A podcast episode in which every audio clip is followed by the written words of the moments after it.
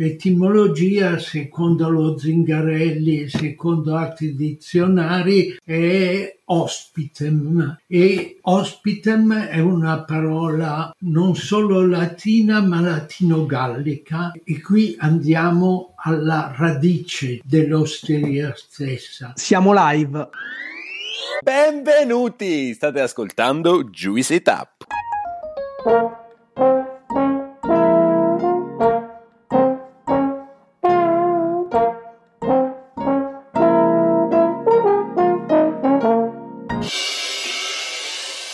Siamo Gianluca e Claudio e insieme ad Alessandro siamo i fondatori di questo podcast e del progetto Juice. Ci stiamo avvicinando all'episodio 100 e per questo motivo l'episodio di oggi vuole essere un'introduzione o se preferite un indizio su quello che sarà l'episodio della prossima settimana.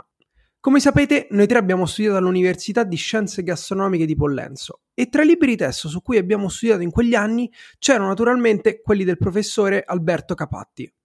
Alberto Capatti è stato il primo rettore dell'Università di Scienze Gastronomiche di Pollenzo e da molti anni si occupa di storia dell'alimentazione e della gastronomia. Abbiamo incontrato il professore in un'occasione speciale per parlare di storia della ristorazione e di osterie e non ci siamo fatti scappare l'occasione per intervistarlo. L'intervista esce un po' dai nostri canoni standard, ma i contenuti erano troppo belli per non condividerli con voi. Con il professore abbiamo parlato della storia della gastronomia dall'Ottocento ad oggi, focalizzandoci sul ruolo del cuoco e delle osterie. Prima di iniziare con l'intervista, però, fateci fare una bella marchetta. Che ci abbiate scoperto da poco o che siate con noi dal primo episodio, aiutateci a fare una cosa. Condividete questo episodio con chi volete, amici, familiari, parenti. Aiutateci a festeggiare l'episodio 100 con più ascoltatori possibili, in modo che la prossima settimana sia veramente una festa. Dopo questa marchetta direi che possiamo partire. Professor Capatti, benvenuto. Ci racconta come nascono le osterie e in che ambienti, in quali anni nasce questo tipo di ristorazione, magari partendo dal Medioevo.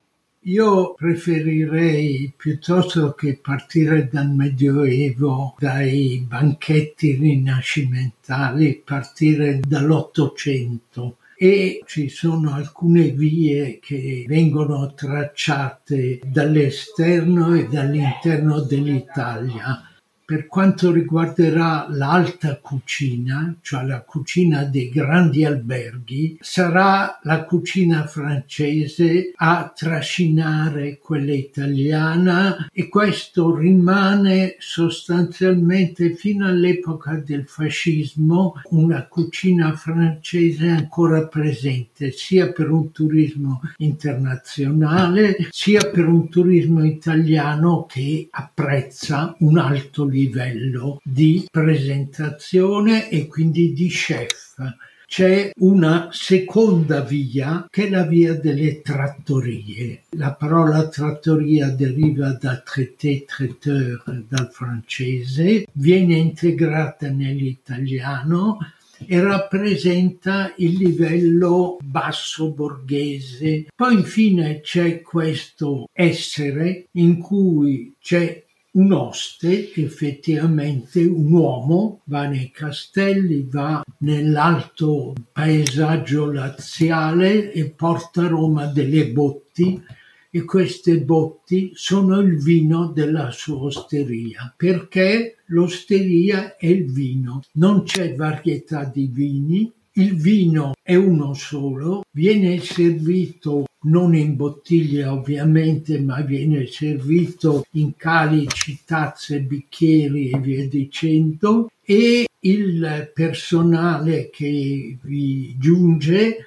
è un personale maschile che si siede, che ha un tavolo e che utilizza questo vino è il vino per i soli clienti, no, perché all'osteria, come in una vineria, ci vanno delle persone di modesto rango per acquisire del vino che consumeranno a casa. Innanzitutto, professore, le do il benvenuto anche da parte mia. E da quanto ci ho detto finora è chiaro quindi che osteria inizialmente è uguale vino.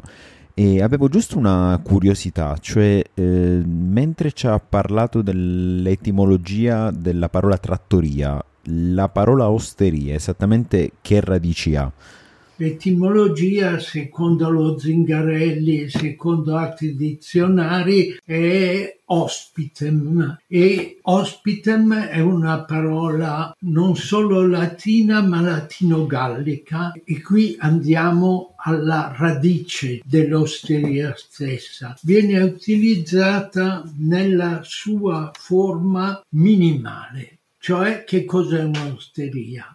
È un locale in cui c'è un oste, effettivamente un uomo, e un pubblico praticamente costituito da soli uomini.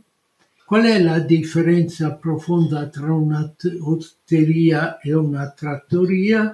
È che nell'osteria, tutto ottocentesca e ancora nel Novecento, il singolo individuo può portarsi anche da mangiare come mai l'osteria a un certo momento, e siamo ancora nell'Ottocento, decide di dare cibo ai propri ospiti. L'osteria come luogo di puro consumo di un solo vino tende a scomparire, anzi scompare interamente.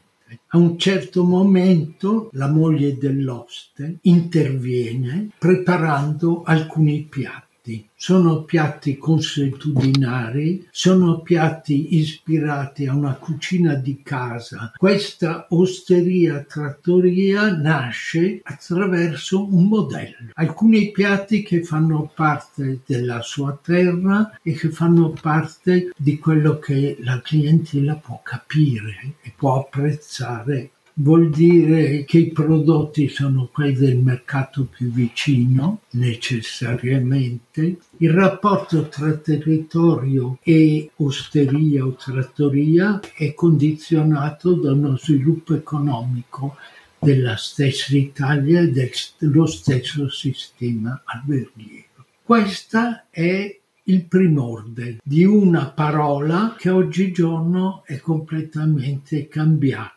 ed è una parola su cui oggigiorno ci si può interrogare in modo anche fantasioso. Esempio, io vado a Modena e ho la guida delle osterie del 19 in mano e mi guardo le osterie di Modena e vedo Adelina, Adelina senza insegna tra l'altro. Poi vedo Trattoria Pomposa a Regra e mi dico chissà che cos'è. Ma se io voglio cercare un locale che porti osteria nel titolo e soprattutto in quello che è la comunicazione del titolo dell'osteria nella strada, vado all'osteria francescana da chi è gestita l'osteria francescana non devo dire nemmeno il nome, ma l'osteria francescana ha tre stelle. E naturalmente oggi quando si pensa ad osteria probabilmente il primo ristorante che viene in mente è quello dell'osteria francescana, quindi non proprio un'osteria nei canoni eh, di cui ne abbiamo parlato fino adesso. Se dovessimo pensare all'osteria di oggi, quali sono gli elementi che contraddistinguono un'osteria da un ristorante? Parto dalla cosa che farà sorridere e giudicherà sostanzialmente un po' stupidina. Parto dal prezzo, parto semplicemente dal prezzo. Andare da Adelina e pago 25 euro, vino escluso, beh, questa è una forma di classificazione assolutamente imperativa all'interno di questo sistema. Vuol dire che io situo l'osteria all'interno di un'economia del cibo e in particolare non del cibo trasporto ma il cibo di consumo in loco, una economia che è un'economia sostenibile per molte classi di età e persino per di giovane età, quando il prezzo è di 25 euro per un pranzo o per una cena. È un elemento che mi ricollega alla prima osteria, che era fatta sostanzialmente per gente che intendeva spendere molto, molto Più volte a Juicy Tap abbiamo parlato della sostenibilità anche economica dei ristoranti e quindi anche eh, in definitiva di come si stabilisce il prezzo e di come il prezzo poi influisce anche sulla stabilità economica di, di un ristorante. Un altro tema di cui abbiamo parlato sempre in ambito di ristorazione è un po' come il territorio influisce sulla caratterizzazione di un ristorante, quindi lo stretto legame che si crea tra un territorio e l'espressione della cucina di alcuni chef o comunque di alcuni ristoranti. È una cosa che esiste anche nella storia delle, delle osterie, quindi c'è una sorta di legame tra un territorio o più territori e le osterie e come il territorio influenza lo svilupparsi delle osterie in Italia. La localizzazione è stata la fortuna dell'osteria, per cui se immagino un'osteria valtellinese, che cosa le attribuisco? Beh, le attribuisco del grano saraceno o del mais e la polenta diventa un elemento fondamentale identitario di questa valle. L'identità del territorio, la molteplicità anzi la miriade di territori italiani con eh, propri prodotti e soprattutto con la conversione in cucina domestica e poi in cucina e trattoria degli stessi è l'identità stessa dell'Italia.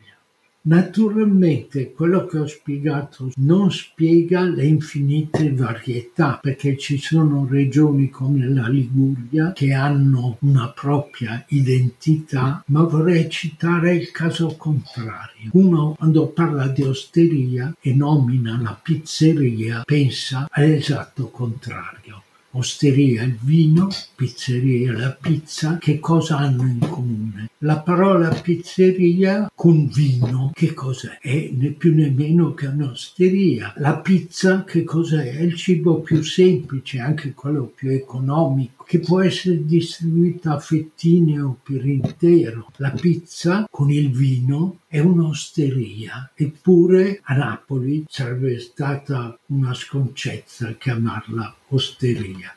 I vari incroci tra vino e cibo, una varietà sostanzialmente sconfinata. Sconfinata in che senso? Nel senso che questa varietà può muoversi, può incamminarsi. Faccio un esempio eh, tra fine 800 e inizio 900 a Milano. Milano, città che ingrandisce, quindi che ha bisogno di nuovi tipi di locali, che non sono il Savini, cioè il ristorante numero uno che fa cucina francese, no, sono locali infinitamente più modesti e quindi che cosa sono? Sono delle trattorie. All'inizio del Novecento a Milano vengono aperte numerosissime trattorie toscane. Perché toscana? Perché è un mondo in cui c'è il vino, è un mondo in cui c'è la carne, è un mondo in cui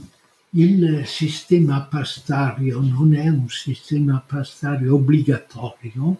Se io avessi messo Bologna dovevo metterci i tortellini per forza, invece con la Toscana la pasta può essere scelta dal trattore stesso e quindi nascono e si sviluppano queste trattorie. Da questo punto di vista abbiamo uno sviluppo che è uno sviluppo radicale nel senso che quella che era la cucina di casa tende ovviamente a scomparire in questi locali, non sono più gestiti da un padre e da una figliolanza numerosa che pulisce e acquista alcuni prodotti No, questi locali sono gestiti da persone che professionalmente operano in quel settore e che intendono guadagnare con quel settore. Ormai è un locale che si guarda allo specchio, che deve essere visto, apprezzato in quanto tale, si rilancia verso nuovi orizzonti.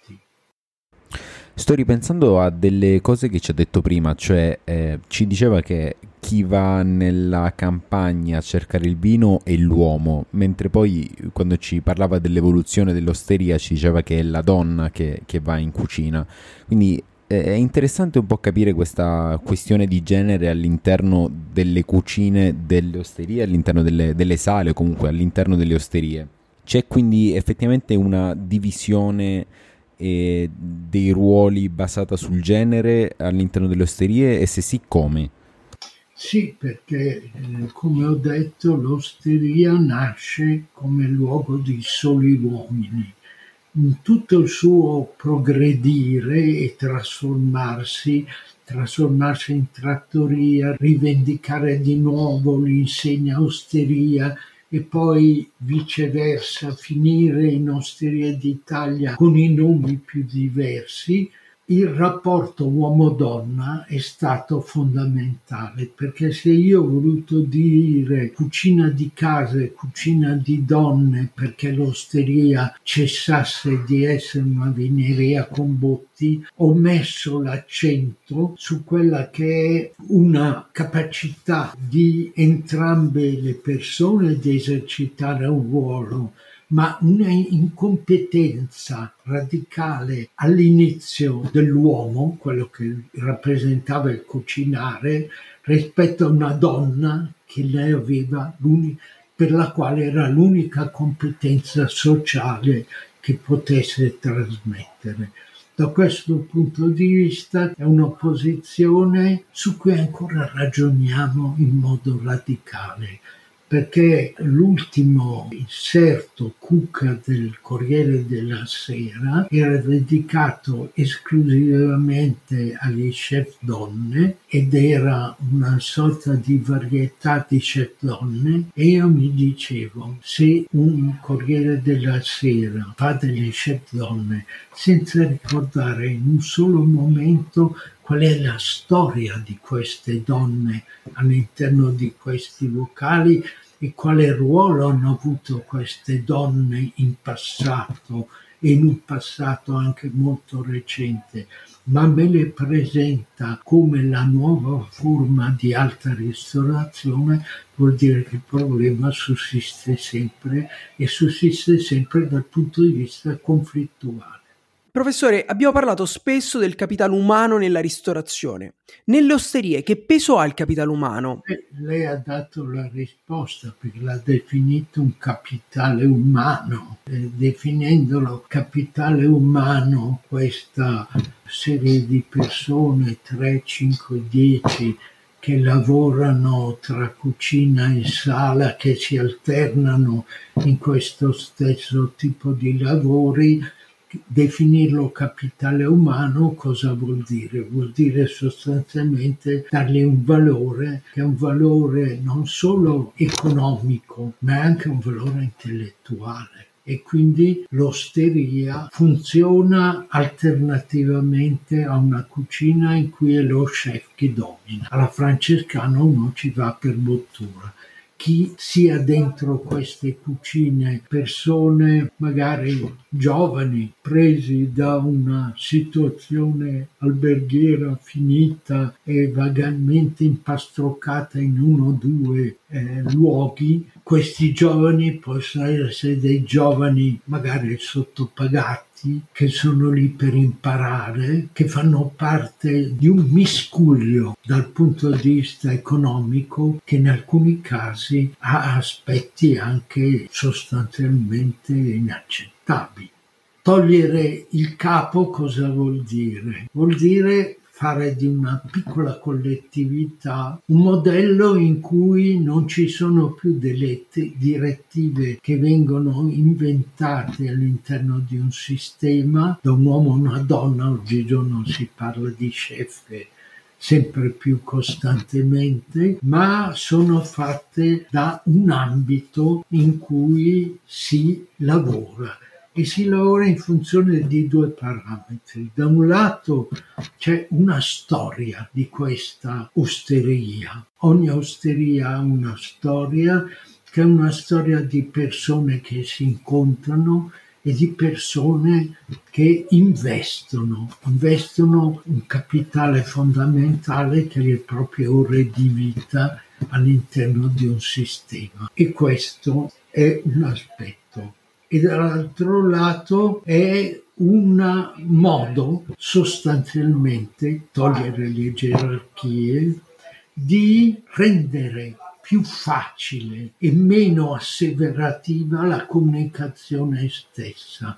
Un'osteria potrà variare all'interno del proprio sistema senza aver bisogno di fotografare le proprie variazioni quest'ultima cosa che dice della, della, fotografia delle variazioni mi fa venire in mente che Slow Food Editore ha una guida annuale, la guida delle osterie d'Italia, che fa proprio questo, cioè fotografare le osterie d'Italia, quindi fare una lista di quelle che sono le osterie che chiaramente eh, rispettano dei canoni per essere inserite in lista e in qualche modo dà dei premi o delle menzioni speciali, senza dare dei punti, senza esprimere dei giudizi di valore su, sulle osterie stesse. È una guida che esiste ormai da diversi anni.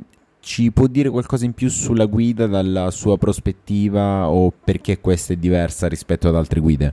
Questo ruolo va valutato rispetto alle altre guide, in particolare la guida Michelin Italia che alla fine degli anni 50 comincia a occhieggiare sul territorio italiano e poi successivamente ad affermarsi attraverso un sistema che era un sistema di valutazione internazionale dei prodotti, a una guida morta che è quella del gambero rosso, che poi successivamente è stata travolta dal gambero rosso, se ben mi ricordo, e questa guida che nasce da un'associazione e ci si domandava fin dall'inizio questo tipo di locale come deve essere. Ora chi sono i personaggi che l'hanno lanciato? Ebbene, se io ricordassi che il personaggio intellettuale principale è stato Folco Portinari, quindi è stato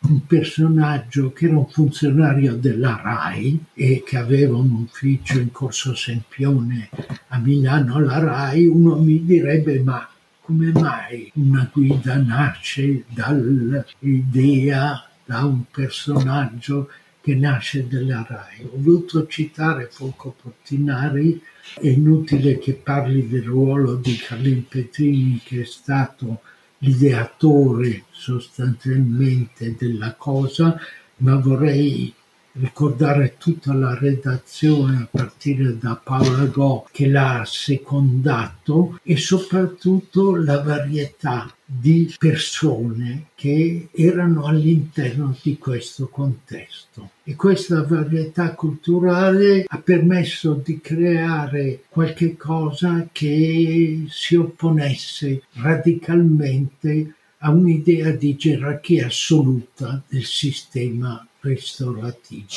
Non c'è gerarchia in queste, se non una piccola bottiglia che viene indicata, una chiocciola, che viene indicata a mo' di consenso e soprattutto di indirizzo prioritario, ma che è assolutamente omissibile all'interno di questo sistema. Professore, a noi piace chiudere tutte quante le nostre interviste parlando di futuro e ci potrebbe raccontare quello che per lei è il futuro delle osterie? Che cosa vede nel futuro di questo modello di ristorazione? Di fronte al futuro, qualsiasi tipo di opinione è un'opinione blanda e sostanzialmente soggettiva quindi se lei mi permette di non rispondere, preferirei non rispondere, tenendo conto che ha guardato la guida del 2019 e che nel 2019 il futuro era il Covid che ha chiuso tutti i ristoranti d'un colpo. Da questo punto di vista io vedo il futuro come eh, sostanzialmente un elemento che segue le nostre fantasie e quindi io posso immaginare un'Italia che grazie alla guida delle osterie conserva e restringe un privilegio per esempio nel rapporto col territorio, nel rapporto fra cucina e coltivazione e via dicendo. Professore, che dire, è stato veramente un piacere averla qui, abbiamo scavato nella storia della ristorazione, dell'osteria, ma più in generale dell'enogastronomia, della storia dell'enogastronomia italiana. Bene, sono contento di essere stato interrogato Spero che almeno il 50% delle mie risposte siano accettabili e poi l'autocritica è uno dei fondamenti del sistema culturale. È stato veramente un piacere, la ringraziamo e niente, con tutti quanti voi ascoltatori ci sentiamo settimana prossima a quello che sarà l'episodio 100, un episodio emozionante, abbiamo in serbo per voi un'intervista veramente speciale, qualcuno di voi magari ha già capito di che cosa si tratta, qualcuno magari eh, lo indovinerà nel corso della settimana con gli indizi che lasceremo, ma mm, se siamo qui è grazie a voi, è veramente speciale e niente, grazie per aver ascoltato e ci vediamo al prossimo episodio. Hai ascoltato Juicy Tap. Per altri contenuti di Juice ci trovi su Instagram e sul nostro sito thisisjuice.net.